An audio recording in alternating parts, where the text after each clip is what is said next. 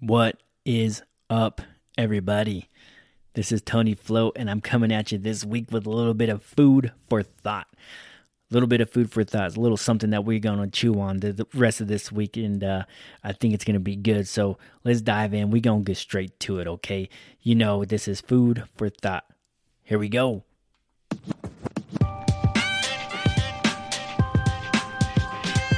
Watch this. Watch this. Watch this. Watch this. All right. Let's do this thing. So something that has recently came up in my own life, in my personal experience, and it's something that I have talked about before in the past, but I think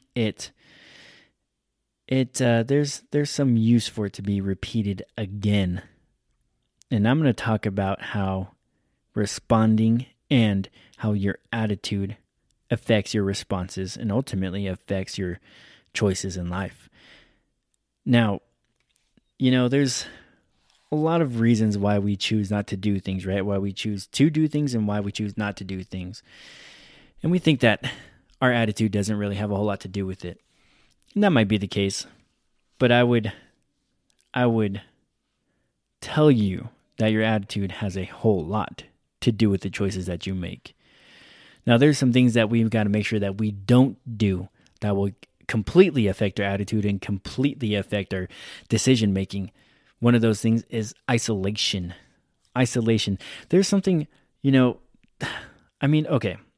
You know, my generation, we of course we had, you know, our flaws and everything, right? But this generation growing up, I feel like a lot of the kids nowadays like to spend time in their room, by themselves in their room. And whether it be listening to music or playing video games or whatever it is, I get it. I like my alone time too. However, it's isolation that makes us really kind of become somebody that we're not. It takes away the whole social community, right? It takes out that whole dynamics in somebody's life when we isolate ourselves. And this is where I think the enemy comes in, where, you know, the devil comes in and kind of works, you know, kind of plays with us and kind of forms some of our mindsets and everything in isolation. You know, I don't get why people say, this is where I think I'm the most comfortable is when I'm in my room, or it's when I'm by myself.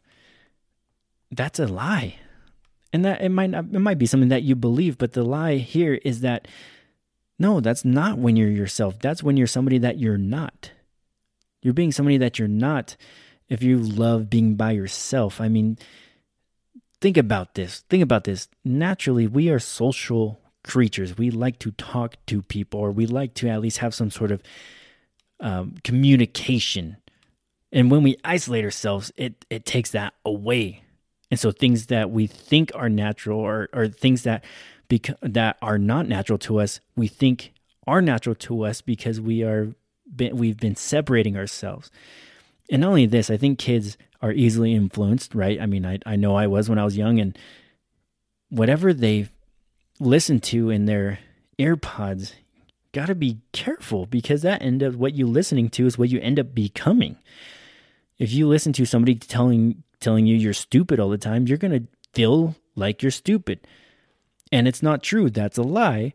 But you believe it because that's what you're listening to. You listen to your own thoughts that might not have a whole lot of truth behind it, but you begin to listen to those thoughts or to the music or to whatever, and you begin to form that mentality. Do you get what I'm saying here? You get what I'm getting at? We don't want to isolate ourselves. Also, you got to realize your emotions, because it's all about how you respond that matters.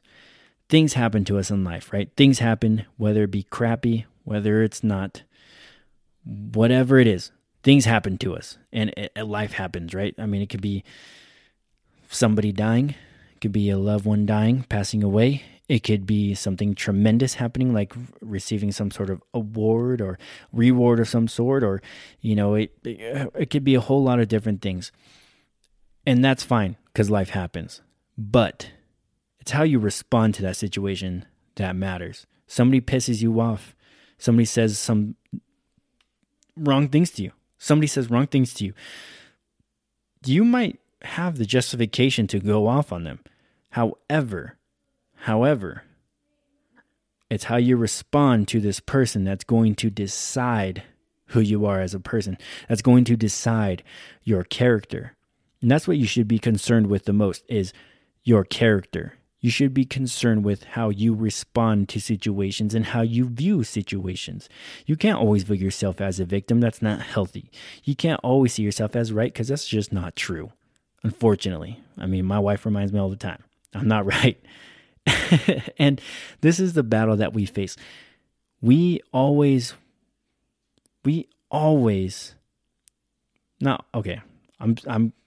going into a little, we're not always.